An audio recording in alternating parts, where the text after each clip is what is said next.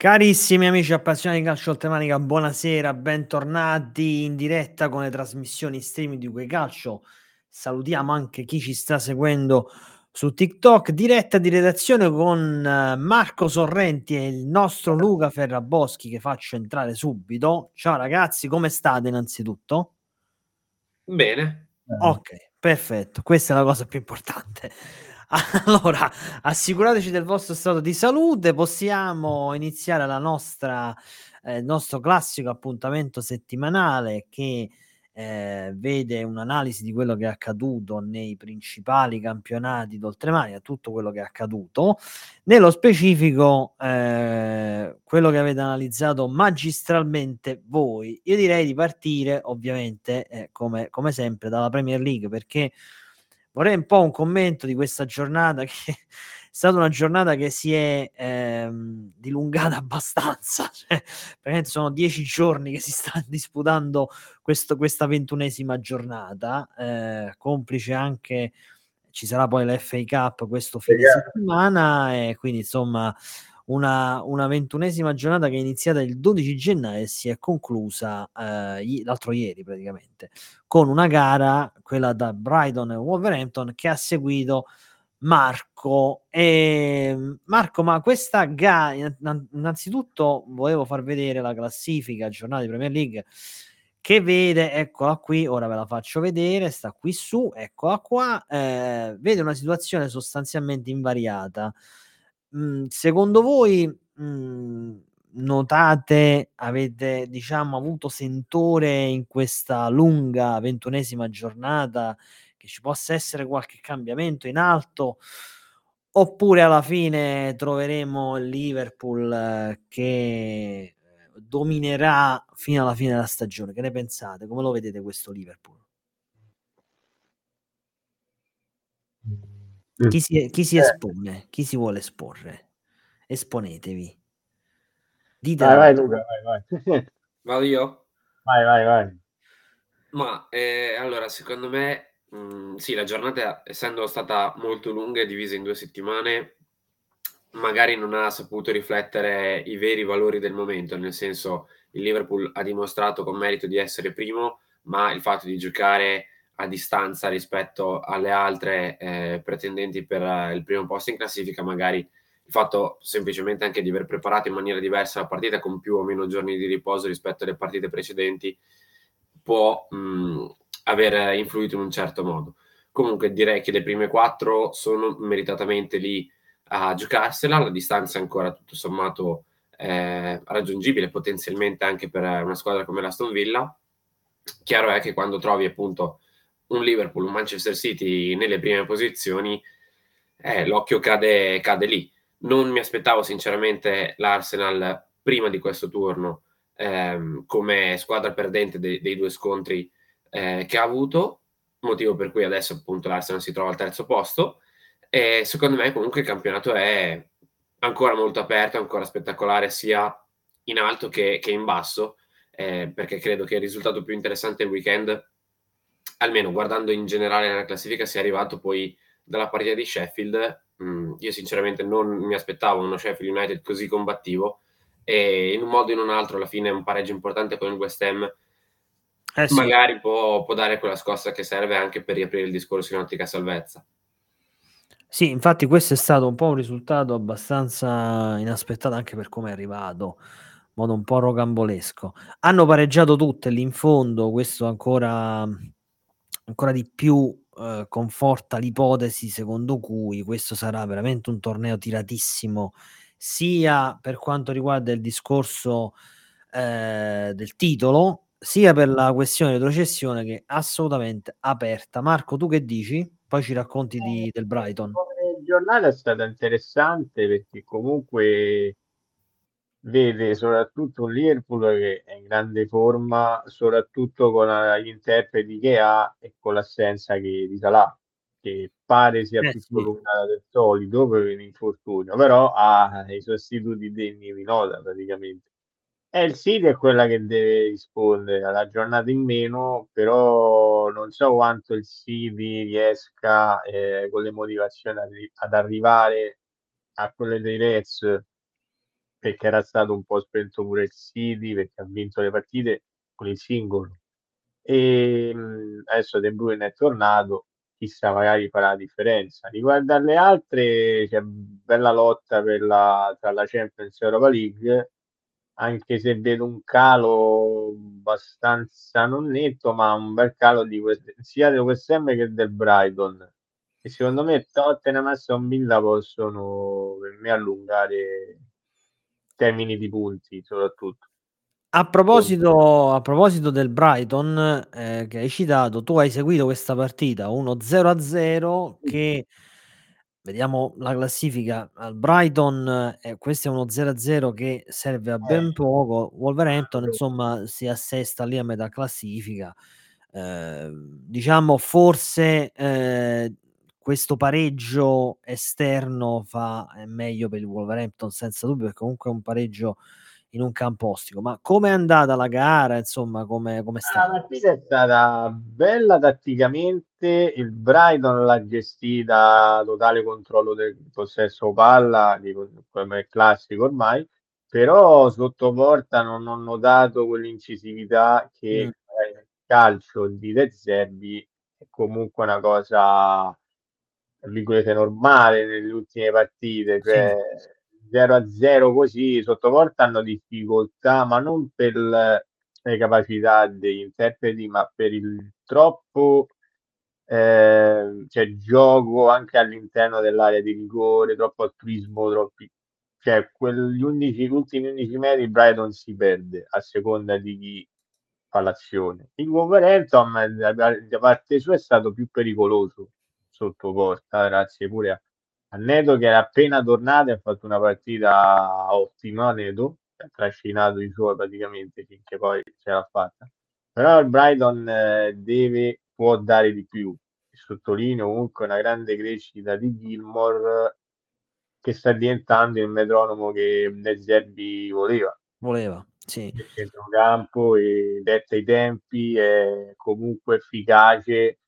Magari fisicamente non sembra, ma perché è piccolo, però predomina, però ha dominato al centrocampo. Però per esempio, ecco, un altro giocatore del Brighton che merita ottimi elogi è Pedro, però Pedro anche lui sotto porta deve migliorare. Sì, almeno ho visto poco efficace.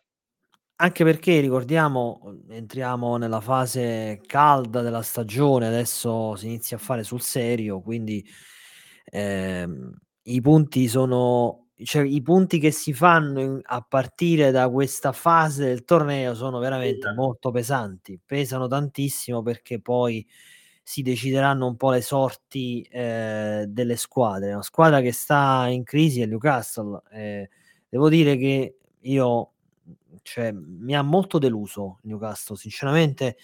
Devo un po' rivalutare alcuni commenti che erano stati fatti a inizio della stagione anche sulla pagina, no? Dicendo che Newcastle era tutto fumo. Io, insomma, mi sembravano un po' esagerati questi commenti, però devo dire che almeno per ora sta deludendo tantissimo. Ecco, vedete la classifica, 4 sconfitte di fila, inizia a essere dei risultati abbastanza pesanti che vanno a minare un po' quello che è il progetto di questa squadra. Luca, che ne pensi? Newcastle ormai è in caduta libera o c'è possibilità di ripresa in qualche modo?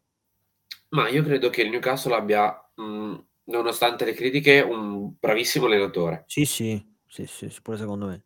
Il limite è stato sin qui dovuto secondo me più agli infortuni che a motivazioni tipo appunto l'allenatore che perde il controllo dello spogliatoio, che propone un gioco diverso dal solito o da quello che il Newcastle può servire. Il fatto di avere sempre così tanti infortunati così importanti chiaramente penalizza, e tra l'altro il Newcastle ha dovuto giocare più o meno con gli stessi uomini per tutto il periodo natalizio, che è quello più ricco di partite, più denso come calendario, ed è quindi quello che solitamente indirizza anche un po' l'andamento della stagione, e di conseguenza ha fatto male proprio per mancanza di personale. Detto questo, sicuramente la stagione sin qui è deludente, nel senso che il Newcastle dalla Champions League dell'anno scorso ci si aspettava quantomeno se non una crescita, un rendimento costante, quindi non necessariamente la Champions League, ma una lotta vera per le posizioni europee. In Champions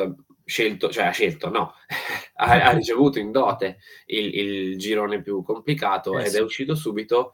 In campionato effettivamente 4 sconfitte di fila, ma in generale tutte queste sconfitte sono pesanti, sono difficili da recuperare. Comunque credo, almeno personalmente, che con il recupero degli infortunati, per quanto graduale, Newcastle possa tornare ad avere una seconda parte di stagione competitiva. Non so se l'Europa, in particolare quella importante, voglio dire, sia ancora fattibile. È tosta. Però secondo me c'è comunque possibilità di recuperare. Ma Marco, in relazione a quello che diceva pure Luca, no? Solamente hanno giocato sempre gli stessi e questi infortuni, quindi diciamo ci potrebbe essere anche un mix di errori sia da parte della società nel non aver, diciamo così, pensato a una panchina un po' più lunga, e da un lato, dall'altro lato però potrebbe anche emergere delle considerazioni relative alla preparazione atletica, perché chiaramente poi tutta questa serie di infortuni allora vuol dire che c'è qualcosa che non va nella preparazione, potrebbe esserci qualcosa che non va nella preparazione. Che dici, Marco? Secondo me sì, perché è stata delle squadre top della Premier quella che ha avuto più infortuni nel giro di pochi mesi soprattutto, e poi alla lunga hanno pesato tanto. I recuperi tardano anche perché piano piano adesso li ha recuperati un po', addirittura hanno dovuto spruzzare i giocatori dall'Under 21. Sì, ma è stato un solo caso. Il problema è che se tu sfrutti sempre la stessa rosa, vari impegni, ti penalizza anche mentalmente. La Champions, diciamo, come risultato ci può anche stare per l'inesperienza, però in Premier pesa perché magari il recupero che tu magari loro faranno poi da adesso a febbraio magari è troppo tardi, perché le altre corrono comunque. Certo. Contare per quanto tu hai investito e per il progetto. Poi certo anche l'Europa League magari è un buon obiettivo per la squadra. Certo, no, anche perché come vediamo dalla classifica, come dici giustamente tu, le altre corrono corrono sì, perché adesso l'Aston Villa che è al quarto posto è a 43 punti, siamo già a 14 punti di distacco, quindi la zona Champions inizia a essere, non dico persa del tutto, ma forse quasi. Il Tottenham è a 11 punti, che non sono comunque pochi. È pur vero che bastano 2-3 partite di fila e 2-3 vittorie di fila ti può cambiare la stagione, però comunque in ogni caso adesso inizia anche una questione, secondo me, queste quattro L rosse, questo anche a livello di proprio mentale, inizia a essere pesante per i giocatori che vanno in campo, che si vedono quasi costretti a vincere, quindi chiaramente non giocano neanche con una come dire tranquillità e leggerezza. Questo incide molto. Peraltro mi è caduto l'occhio sul prossimo turno infrasettimanale. La Premier League avrà il turno infrasettimanale, ovviamente adesso qua si ricomincia a giocare, quindi dal 30 fino al 1° febbraio ci sarà questo turno infrasettimanale e ci sarà Aston Villa Newcastle, quindi abbiamo chiamato proprio il match che non poteva arrivare nel momento migliore o peggiore a seconda dei punti di vista, perché qui credo che il Newcastle si giocherà moltissimo del proseguo della stagione, perché chiaramente una vittoria aprirebbe qualche scenario in più. Certo, è una partita in trasferta, insomma non sarà affatto facile, e comunque lo lasciamo bene. Vai Marco. Una parentesi, c'è una domanda da parte di Lorenzo. Sì, la stavo per far vedere. Salutiamo il nostro Lorenzo, che ricordo troveremo insieme a me domani, non solo insieme a me, ma insieme a UK Calcio Social Pub, Angolo Calcio e Ritorno con Maurizio Volgarino. Sarà una splendida puntata, non mancate, perché tra l'altro proprio Lorenzo sta preparando delle belle cose, quindi non mancate. Ci chiede Lorenzo questa domanda, io la giro direttamente a Marco, perché io sinceramente non ho mai avuto modo di vederlo giocare. Avremmo accennato al Middlesbrough, che ha giocato si fa per dire, ha giocato ieri perché il gol Middlesbrough alla semifinale di Carabao Cup, anzi EFL Cup, vinta 6-1 dal Chelsea. Allora, che ne pensi, Marco, di Morgan Rogers? Morgan Rogers è comunque un giocatore veloce, rapido, ho intravisto qualche cosina, però pare che sia un buon giocatore, per quel livello può fare la differenza, e soprattutto un giocatore che può dare molto a Middlesbrough, però ecco, come prospettiva onestamente non ho visto troppo poco, però anche in generale secondo me può essere a buoni livelli, in Championship può dire la sua, per esempio, perché comunque è cresciuto anche lui dall'Accademia del City, esce anche lui da lì. Ah, quindi la scuola è questa. Comunque sia, ha qualcosa di interessante, è un'ala che può giocare in tutti e due i ruoli ed è comunque sfrutta parecchio la sua indole a poter comunque mandare in porta i compagni, quindi è comunque un assist man, diciamo, più che un golatore. Bene, dicevamo il Middlesbrough ha perso 6-1, quindi Chelsea in finale di Carabao Cup, che quasi certamente verrà seguito da Liverpool, perché Liverpool già sta vincendo, ahimè, non è che noi parteggiamo per qualcuno o per qualcun altro, però vedere magari il Fulham o il Middlesbrough in finale sarebbe stato interessante. È vero che comunque la gara tra Fulham e Liverpool è appena iniziata, il Liverpool però già sta vincendo. Ricordo che all'andata il Liverpool ha vinto 2-1, quindi adesso per il Fulham si fa davvero complicata. Bene ragazzi, direi di proseguire, perché Marco ha analizzato, restando in tema Premier League e soprattutto in tema Manchester United nello specifico, che nell'ultima giornata ha pareggiato col Tottenham 2-2. Come sappiamo, il Manchester United ha cambiato abbastanza, sta iniziando a cambiare, e l'avvento di Ratcliffe sembra aver portato insomma tante novità. La prima novità è il nuovo amministratore delegato, questo Berrada, insomma Omar Berrada, quindi lo va a pescare dal City, Marco, e questo è un colpo veramente 90. Basso, veramente basso. Il basso è da 90. Sì, quindi che ne pensi di questo innesto, come giustamente è scritto nel titolo, e dove può arrivare questo Manchester United? Sono innesti che servono?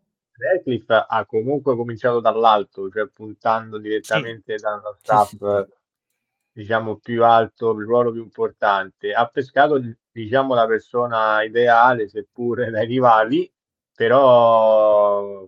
Se vuoi risultati, insomma, ci sta. Se vuoi migliori, tu peschi dai migliori. Esatto, sì. Però, ecco, Berrada è un amministratore delegato che ha fatto comunque il suo percorso ed è riuscito non solo nel City, perché certo negli ultimi anni nel City, anche grazie a lui, ha avuto dei successi, ma lui ha contribuito anche agli anni d'oro del Barcellona, sempre con Guardiola. E pare che comunque con Guardiola abbiano un determinato rapporto, perché lui stesso è riuscito a convincere Guardiola a portarlo al City come tipologia di progetto, e convincere Guardiola non è una cosa semplice, direi no.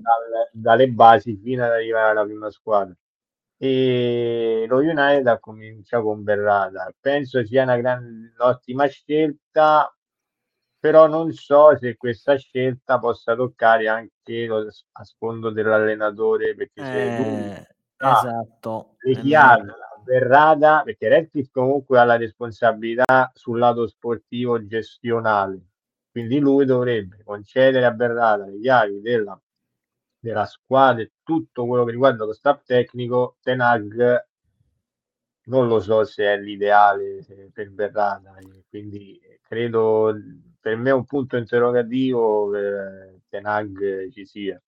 E infatti Marco mi hai anticipato, perché volevo proprio chiedere pure a Luca che ne pensava, se questa scelta di Berrada possa essere il prodromo a un esonero o comunque un cambio della guida di Ten Hag, che è vero che, diciamo, che però se tu inizi a cambiare un po' tutti i vertici e poi piano piano scendi e dove vai a arrivare, perché chiaramente poi ogni amministratore delegato, ogni membro del societario ha la sua idea, quindi Ten Hag è stato scelto in un certo contesto, ma credo che poi si andrà verso quella strada, c'è un cambio anche alla guida tecnica. Che dici, Luca? Sì, sono due profili, Guardiola e Ten Hag in questo caso, giusto per fare il paragone che faceva prima Marco, sono due profili molto diversi. Berrada, avendo lavorato spesso e bene con Guardiola, è facile che vada a scegliere un profilo simile. Io sinceramente ad esempio non vedo Guardiola in alcun modo passare dal City allo United, no, secondo me no, questo no, pure secondo me assolutamente però no. Effettivamente Ten Hag, non so se già a breve o magari a fine stagione, è un po' in bilico. Con lo United effettivamente i risultati non sono stati straordinari, nonostante la Coppa di Lega dell'anno scorso, almeno non hanno rispecchiato, diciamo, le aspettative. Ten Hag arrivava da un ottimo percorso con l'Ajax, allo United è stato buono, ma proprio ad essere generosi. Ma molto generosi, assolutamente sì. Tra l'altro Ten Hag è da mesi che la panchina traballa. Io credo sinceramente che ormai penso che cambiarlo ora non abbia tantissimo senso, credo piuttosto che se ne parlerà a fine stagione, comunque staremo a vedere. Io credo che poi anche per il Manchester United la zona Europa non è che sia una passeggiata, arrivare in zona, perché ha perso tanti punti, stenta sempre, quindi non è che sia proprio semplice, però insomma vediamo, tanto la Premier League è uno dei tornei più imprevedibili che esistano, quindi infatti noi ci vediamo bene da aprire una rubrica sulle scommesse o dare consigli di scommesse, perché sarebbe un disastro totale, quindi non ci avventuriamo proprio a fare queste cose, che lasciamo a voi scegliere per chi scommettere. E restando in tema di Premier League, per chiudere un po' la questione Premier League, Luca, tu ci delizi ogni settimana con i colpi di calciomercato. Questa settimana che cosa è accaduto in Premier League? Quali sono stati i colpi migliori che hai selezionato? Ecco, io direi che quest'anno in generale, la settimana che si è appena chiusa nello specifico, però direi che per parlare di calciomercato in Premier League ci sia da fare un discorso un po' più ampio, nel senso che settimana scorsa con la diretta di redazione abbiamo aperto con la notizia della possibile nuova penalizzazione dell'Everton e di quella del Nottingham Forest per le violazioni del fair play finanziario. Io credo che questa nuova stringente regola che la Premier League sta cercando di mettere in atto con i propri club sia il fattore alla base di questa penuria di trasferimenti in Premier. Sì. Siamo stati abituati a spese folli in Premier League ultimamente, anche a gennaio, che è chiaramente il mercato più difficile da fare, anche quello dove economicamente puoi spendere di meno perché dura di meno rispetto a quello estivo.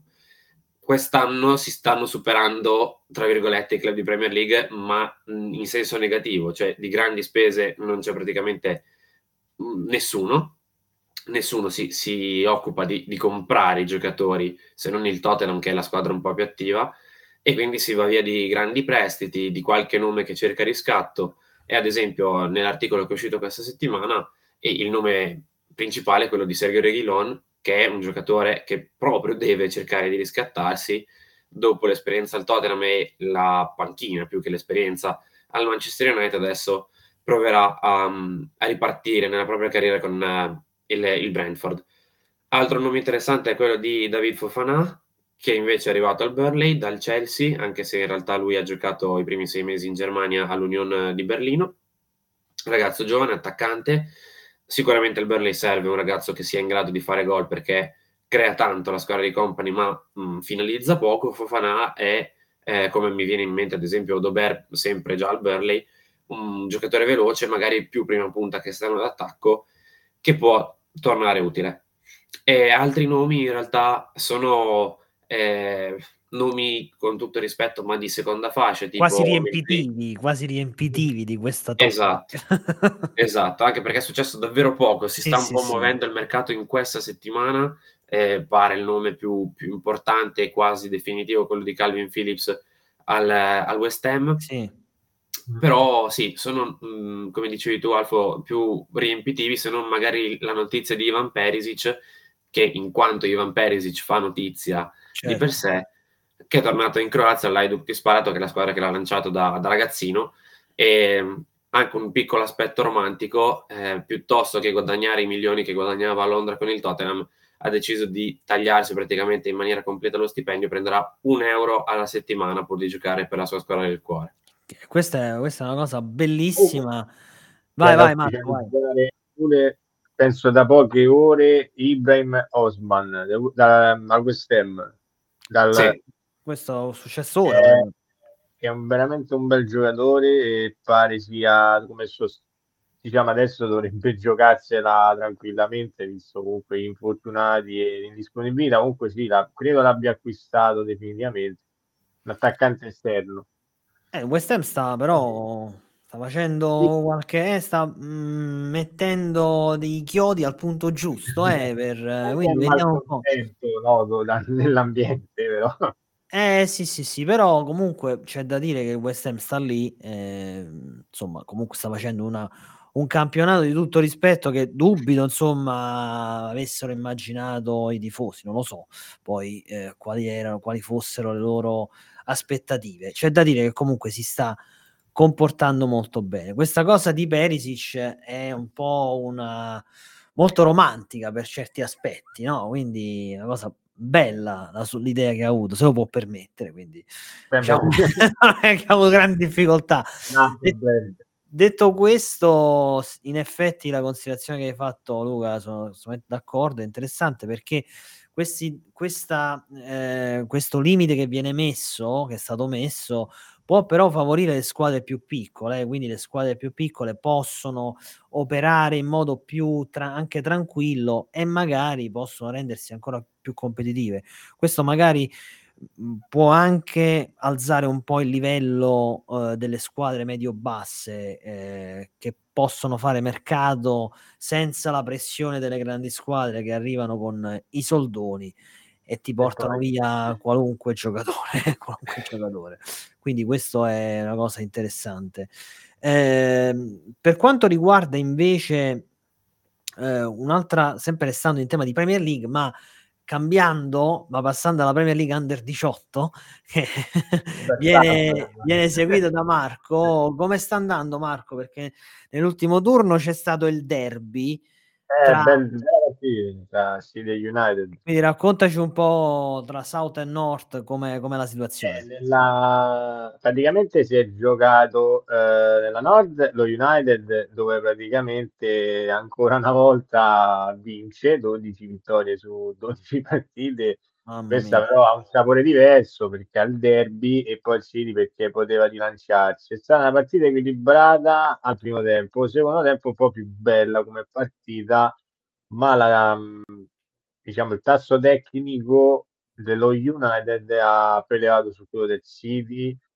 È vero che il gol è stata una bella azione, comunque condizionato da una deviazione, però la vittoria per me è stata meritata perché l'United gioca veramente bene nel complesso, una bella squadra e vola penso per il titolo, perché ormai non ha rivali. Invece c'è stato un Crystal Palace Leicester. Il Palace era più a una prova più che altro per diventare grande, toccando la parte alta della classifica, però purtroppo non ce l'ha fatta e ha pareggiato l'Leicester in maniera un po' troppo presuntuosa, cioè ha rischiato un po', però anche il Crystal Palace può dire la sua. È una buona squadra anche lei, non da prima in classifica, diciamo, lì ambiscono altre squadre. C'è da dire che però quello che il Manchester United sta facendo con la prima squadra lo sta facendo alla grande. L'Under 18 sta facendo veramente molto bene, quindi chissà che poi era parecchio entusiasmo vedendo quel poco che sono riuscito a vedere in diretta, quello di vissuto, però comunque veramente grande entusiasmo, è ancora più bello. Questo Questo ancora di più, insomma, fa capire come ci sia un seguito a 360 gradi su una squadra, quindi non c'è solo la prima squadra, poi tutte le altre categorie vengono seguite con molta attenzione e vengono anche coltivate in un certo modo, ed ecco che poi escono i giocatori forti, perché così si fa, anche perché la nuova generazione di inglesi è veramente molto forte, quindi vediamo insomma come andrà.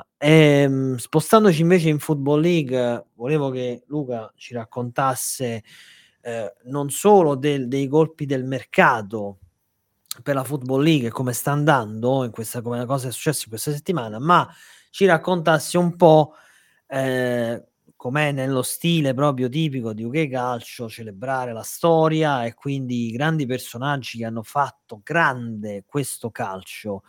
Innanzitutto una piccola parentesi, permettetemi un ricordo a Gigi Riva, che a proposito di grandi, insomma, anche se non è materia di questo nostro spazio, però è sempre grande storia del calcio, quindi questa piccola postilla permettetemela. E tornando quindi alla storia, in Football League si è celebrato un evento importante, l'esordio di Dixie Dean, il più grande bomber della storia del calcio inglese. Allora Luca, racconta un po' Dixie Dean a chi non lo conosce, come hai fatto nell'articolo, però racconta la voce.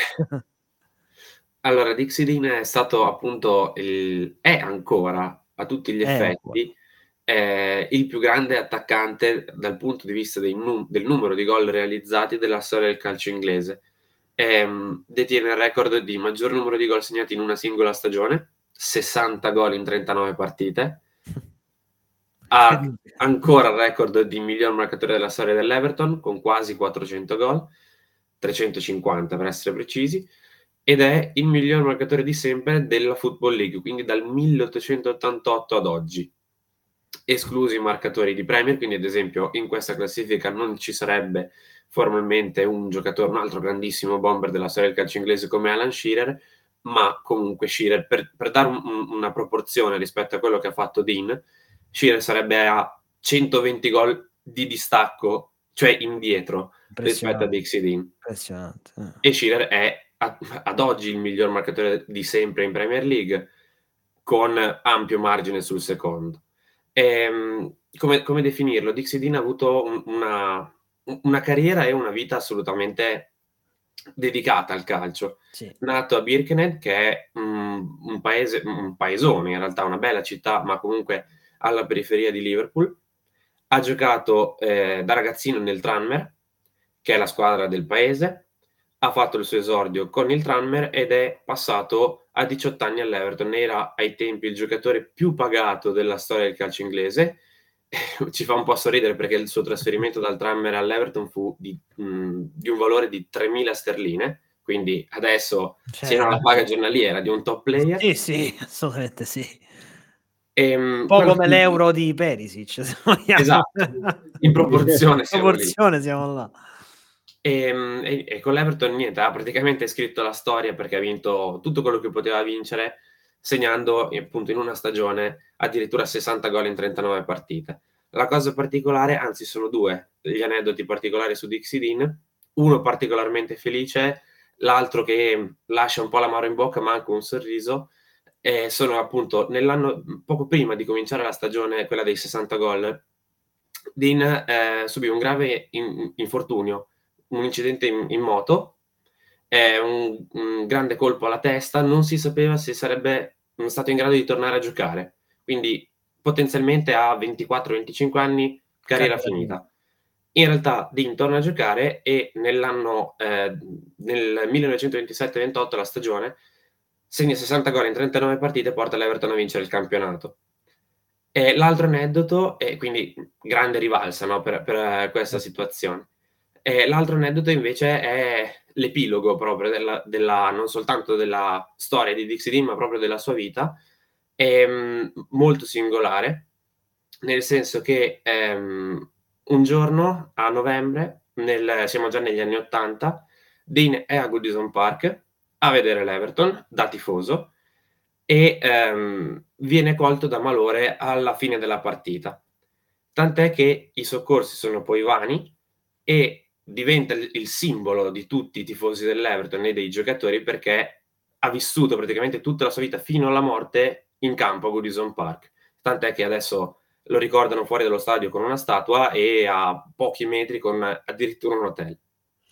Hai dato un quadro preciso del personaggio e di un'epoca, e questo anche visivamente, di un'epoca che chiaramente non tornerà mai più, è assolutamente unica e irriperibile, fatta di persone, di uomini, oltre che di grandissimi atleti, quindi veramente incredibile.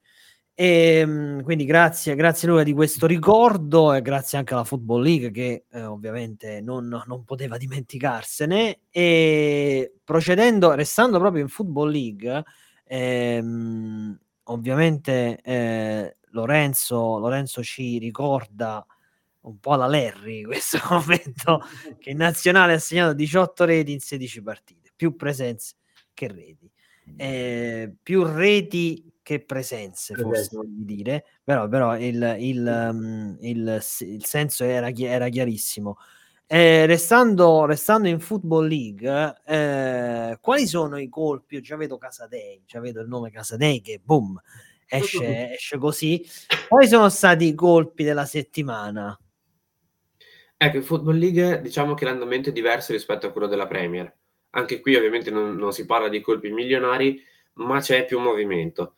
Il nome che stacca su tutti è quello di Cesare Casadei, che appunto ha giocato una buonissima prima parte di stagione con il Leicester, che ovviamente vola in Championship grazie a una qualità della rosa superiore rispetto a tutto il resto del campionato, nonostante il pareggio dell'ultimo turno contro l'Ipswich nello scontro diretto. Casadei comunque ha giocato la sua buona parte in questa scalata, in questa marcia trionfale del Leicester sin qui, tant'è che il Chelsea l'ha richiamato a Stamford Bridge per finalmente giocare con la prima squadra in un centrocampo giovanissimo, ma potenzialmente di grande qualità. E quindi lui si prende la copertina, però sono tanti i nomi che soprattutto in Championship sono interessanti. Noi abbiamo inserito Tanganga, che è stato accostato l'anno scorso addirittura al Milan. In realtà quest'anno ha giocato la prima parte di stagione in Germania all'Augsburg in Bundesliga e ha fatto maluccio, tant'è che il Tottenham l'ha mandato in prestito al Millwall, che è una squadra che ultimamente sta basando sulla solidità difensiva la propria permanenza in Championship e alle volte addirittura un piccolo tentativo di aggiungere la zona playoff. Sì. Mentre tra i nomi che magari si conoscono un po' di meno, ma sono comunque profili interessanti, io direi, come abbiamo inserito poi, Joe Rothwell, centrocampista del Bournemouth, adesso al Southampton, conosciuto comunque per chi segue la Championship, perché negli ultimi anni, prima di andare al Bournemouth, ha giocato spesso e bene con la maglia del Blackburn, sfiorando più volte la promozione in Premier League, e Andreas Weimann, che è una bandiera per i tifosi del Bristol City, perché ha giocato più di 200 partite con il Bristol City negli ultimi 5 anni e mezzo. Adesso è stato mandato in prestito al West Brom, in una trattativa che in realtà prevede non più il prestito, ma l'acquisto a titolo definitivo di un ragazzo giovane delle giovanili del West Brom che andrà al Bristol City, o meglio, che rimarrà al Bristol City, che è Garner Hickman. E il Bristol City con chi ha sostituito Andreas Weimann con un esterno molto interessante, non da rubrica di Marco perché è un po' vecchiotto, ma fuori quota. Esatto, fuori quota, ma da talento molto interessante, che è Scott Brown. Ex Burnley, ha giocato la prima parte di stagione del City, ha fatto bene, nonostante questo però il Burnley ha deciso di richiamarlo per mandarlo di nuovo in prestito, ma semplicemente a un'altra squadra, comunque sempre nello stesso campionato. Comunque come dicevi in Football League c'è molto movimento, Sì. C'è tanto movimento, c'è questo poi come Marco, scusami? No, onestamente no, guardando gli esperimenti proprio quello sia di Tanganga che Casadei mi ha un po' sorpreso, onestamente. Di Casadei soprattutto. Sì, Casadei ha sorpreso molto, anche meno, no? Non so che cosa ha in mente il Chelsea, sinceramente, però buon per Casadei, insomma. Non so se è un tuffo nel vuoto, perché non lo so. No, proprio inaspettato, però Casadei questa cosa fa bene, vediamo se gioca, però credo che se lo abbiano, se l'hanno richiamato ci deve essere un motivo, insomma, non è che lo richiamano così, quindi voglio dire, insomma, vediamo. A proposito ci avviciniamo verso la conclusione del nostro appuntamento. A proposito di rubrica che citava Luca, questa settimana, visto che abbiamo il piacere di avere Marco qui con noi, ci ha raccontato un altro profilo interessante. Questa volta sei andato a pescare, poi voglio sapere perché, nell'Arsenal, e quindi stai proponendo uno dei tuoi assistiti. ci stai proponendo Miles Lewis Skelly, che, come dicevamo, è nell'Arsenal. Perché hai scelto lui? Cosa ti ha colpito? Insomma, raccontaci un po' di questo ragazzo.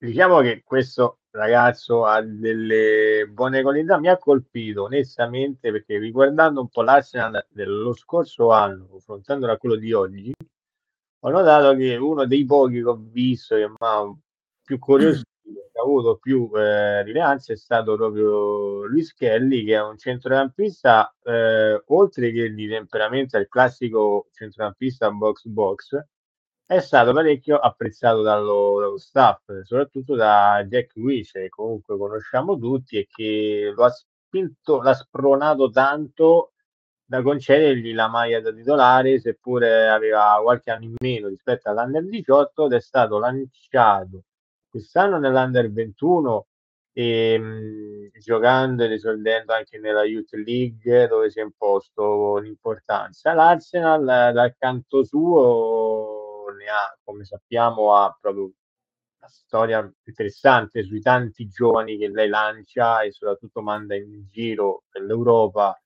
per poi rivalutarli e dopo. Però su Skelly credo ci sia un giocatore particolare, perché ancora può crescere fisicamente. Per il ruolo che ha, secondo me deve crescere fisicamente, però ha tecnica ed è molto utile soprattutto in un gioco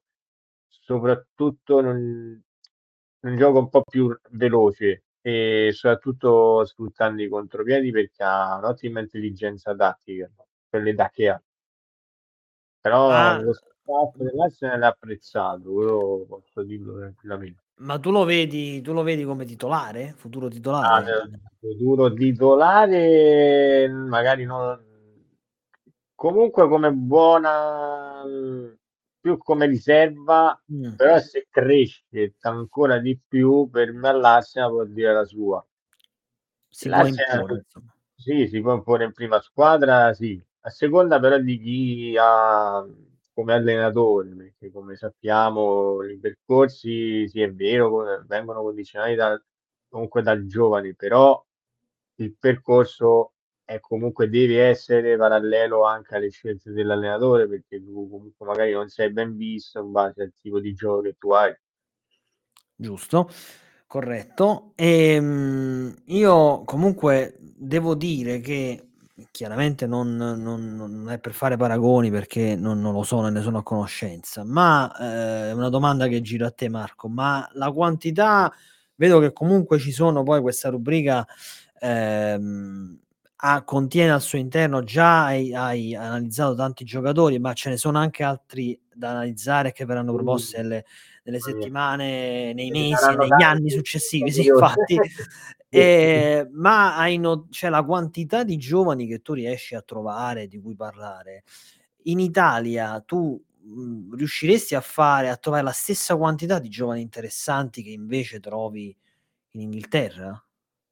Come paragone è difficile, perché la crescita che hanno fin da piccoli rispetto a qui in Italia è molto diversa. Lo sto notando, soprattutto io, studiandoli proprio nelle loro accademie e come anche vengono scelti, soprattutto è totalmente diverso, ma anche la considerazione è diversa, perché comunque anche se c'è un talento e lo staff sa che è comunque bravo, potenzialmente bravo, non gli concedono subito la maglia titolare, quelle giovanili, lo fanno crescere.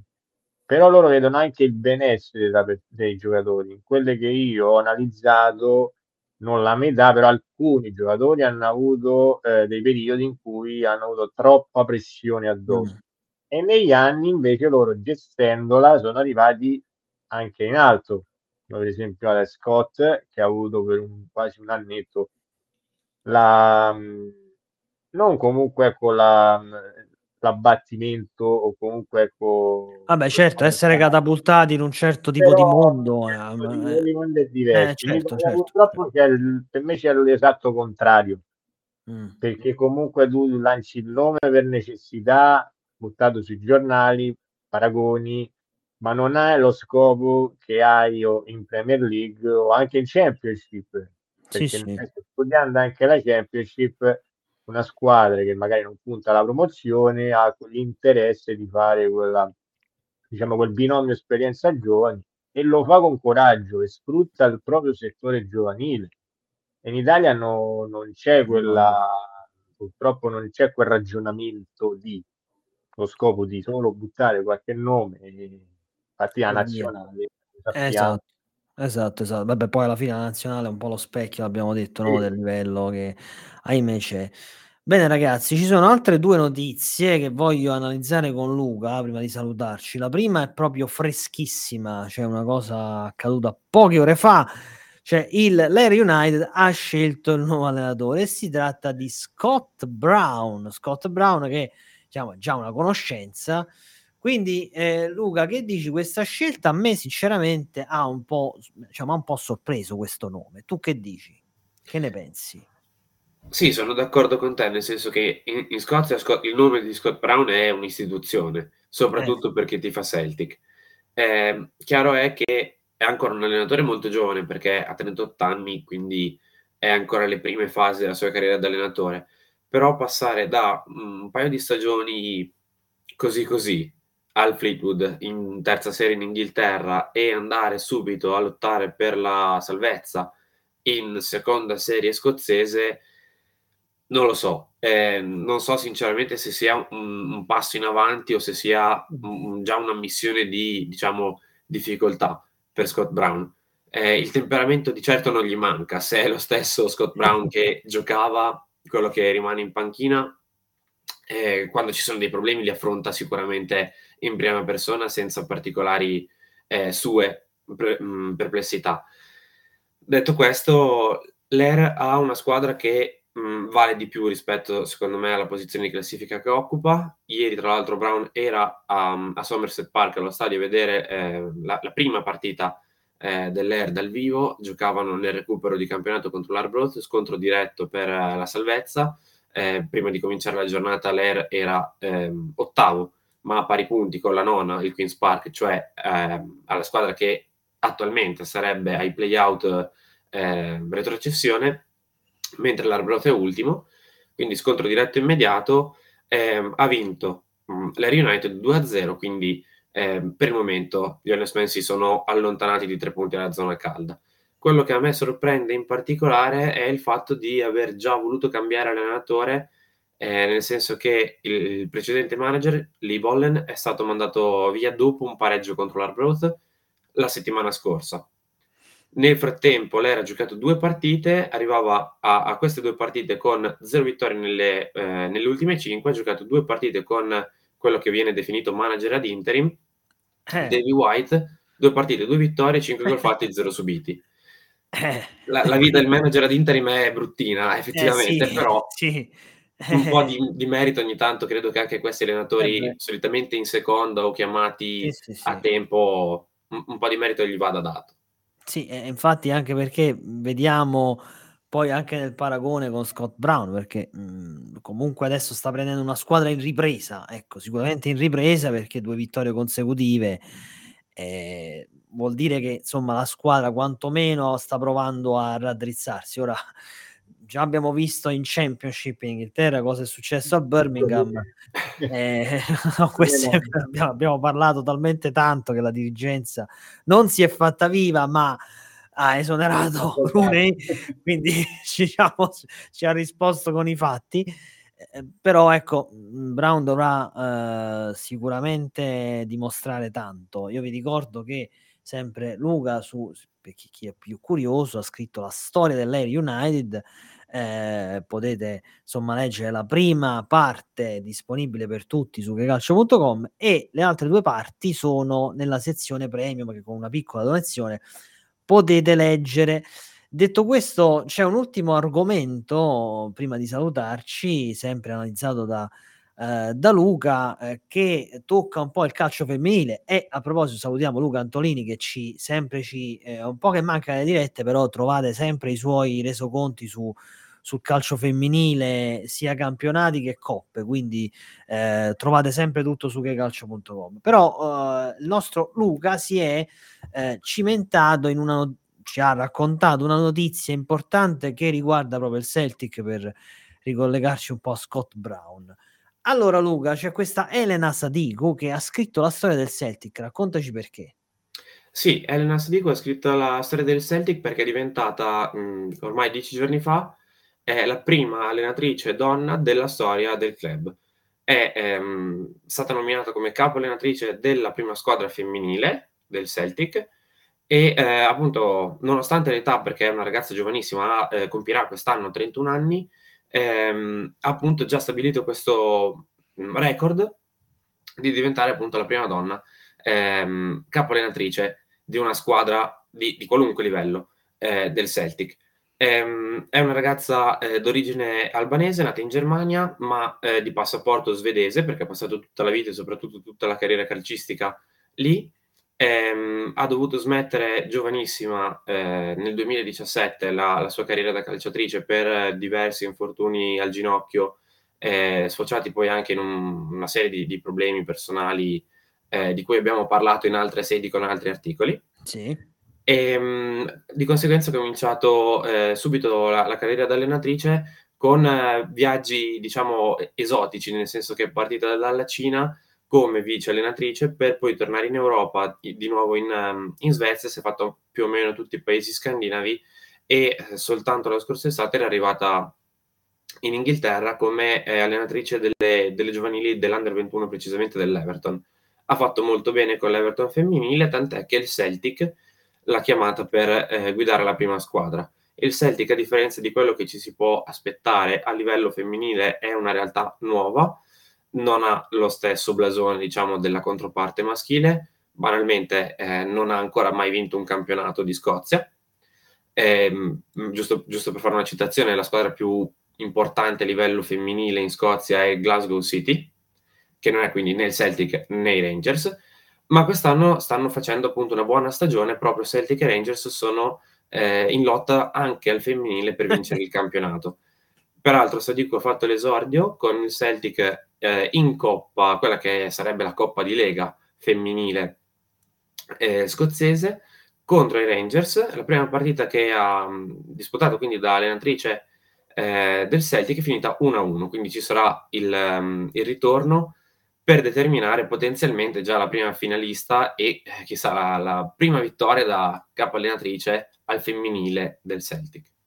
Incredibile, veramente una storia molto molto interessante, fa un po' sorridere quello che dicevamo prima, abbiamo visto, ecco, la rivediamo questa, noi diciamo la parte femminile in Scozia non la seguiamo, non la riusciamo ancora a coprire, però vediamo un attimo la classifica e giustamente, come ci anticipava Luca, anche qui Lord Firm se la comanda. È vero che però il Glasgow City sta là, diciamo che qua abbiamo almeno abbiamo tre squadre sempre di Glasgow, però almeno ce ne abbiamo tre.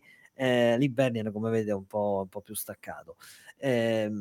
Diciamo che anche qui poi chiaramente l'organizzazione la fa da padrona, cioè ovviamente se tu sei organizzato e hai più organizzazione e soldi, parliamoci chiaro, nella parte nel maschile e anche il femminile, poi questa cosa si nota decisamente. Però comunque questa giovanissima ragazza veramente a questa età, insomma, accettare essere, diciamo, investita di una carica simile non è da poco, anche perché rivediamo la classifica, il Celtic se la giocano testa a testa con i Rangers, quindi non è che è andata ad allenare una squadra che ha già 20 punti di distanza dalla seconda, quindi deve comunque dimostrare tanto, quindi sicuramente un altro motivo di interesse per darvi qualche aggiornamento anche su questo torneo. Poi tra l'altro il calcio femminile ormai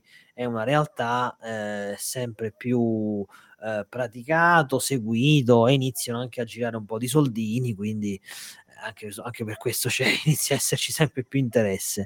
Noi vi aggiorneremo. Andrà come quello con gli uomini, come visibilità. Sì, chi lo sa, sicuramente c'è stata una crescita esponenziale anche a livello di diritti televisivi, ormai sia, ma anche in Italia, insomma, se ne parla tanto. DAZN che ha lanciato, vi ricordo per gli appassionati, che si può vedere Tottenham Manchester City gratis e in chiaro. DAZN, forse anche DAZN ci inizia ad ascoltare, io non lo so se è un caso, però noi ci stiamo provando a lamentare un po', ci ha fatto questo regalino che ci fa vedere l'FA Cup venerdì in chiaro DAZN, e farà vedere molte gare di calcio femminile. Vai Luca. Io Alfa, allora, già che ci sono, sfrutto l'occasione, vorrei chiedere a DAZN se può far vedere anche qualche partita in più di Championship, che a me è un campionato che piace, ma non riesco a vederlo. Bravo, mai. Bravissimo, guarda, ci hai tolto le parole di bocca, noi lo dobbiamo dire in modo specifico, quindi DAZN, fai un regalo a Luca, solo per Luca. Non solo per Luca. Tutto, ma almeno qualche partita. Sì, qualche partita in più faccela vedere, anche perché... E lo diciamo qua, diciamolo perché insomma è da dire, cioè Leicester Ipswich, ma come fai a non farla vedere? Cioè come fai a non far vedere Leicester Ipswich? Io sono rimasto veramente, non ho parole. La gara più importante della stagione tu non la fai vedere, eppure hai i diritti, ripeto, io non sono riuscito a trovare nulla in merito, però credo che non siano pubblici i termini degli accordi. Non so se DAZN ha un tot di partite, forse deve scegliere, non lo so come funzionano gli accordi, però insomma, se avete bisogno di consulenza DAZN, noi siamo qui, vi suggeriamo noi le partite da far vedere, poi ve le commentiamo pure, no? Penso che siate disponibili. Volentieri. A posto, quindi DAZN sei coperto. Secondo me, anche per lasciando l'appassionato, però lanciando quelle 3-4 partite comunque a settimana, per me anche chi non lo è, che lo può diventare, secondo me, certo, alza anche di più l'interesse, ma certo, comunque a prendere quella nicchia e mantenerla, però per me aumenti di più in Italia comunque un campionato che secondo me è tra i primi 5, ma certo, ma poi sì, ma poi è divertente, molto, è giocato bene, insomma, io veramente non lo so. Giustamente Lorenzo ci dice, noi siamo sempre disponibili, perché se ci spiega come ragiona noi ce la mettiamo tutta, ma noi continueremo a farlo, noi continueremo a fare sempre finché non ci chiamerà e ci dirà allora diteci voi cosa dobbiamo fare, e noi avremo la risposta pronta senza dubbio. Bene ragazzi, io vi ringrazio tanto per questa ora sempre piacevole insieme, abbiamo analizzato un po' tutti gli aspetti principali che sono accaduti in questa settimana, invito tutti voi a restare sintonizzati su Che Calcio, sia sul sito che sulle nostre trasmissioni streaming. Come vi anticipavo prima, ci vediamo domani sera alle ore 21, abbiamo Social Pub, una super puntata, quindi non mancate. Questo episodio sarà disponibile in podcast, come anche quello di domani. La replica video già sarà disponibile a breve, tra pochi minuti. Ragazzi, grazie infinite. Ci vediamo prossimamente sempre su UK Calcio. Ciao a tutti. Ciao a tutti.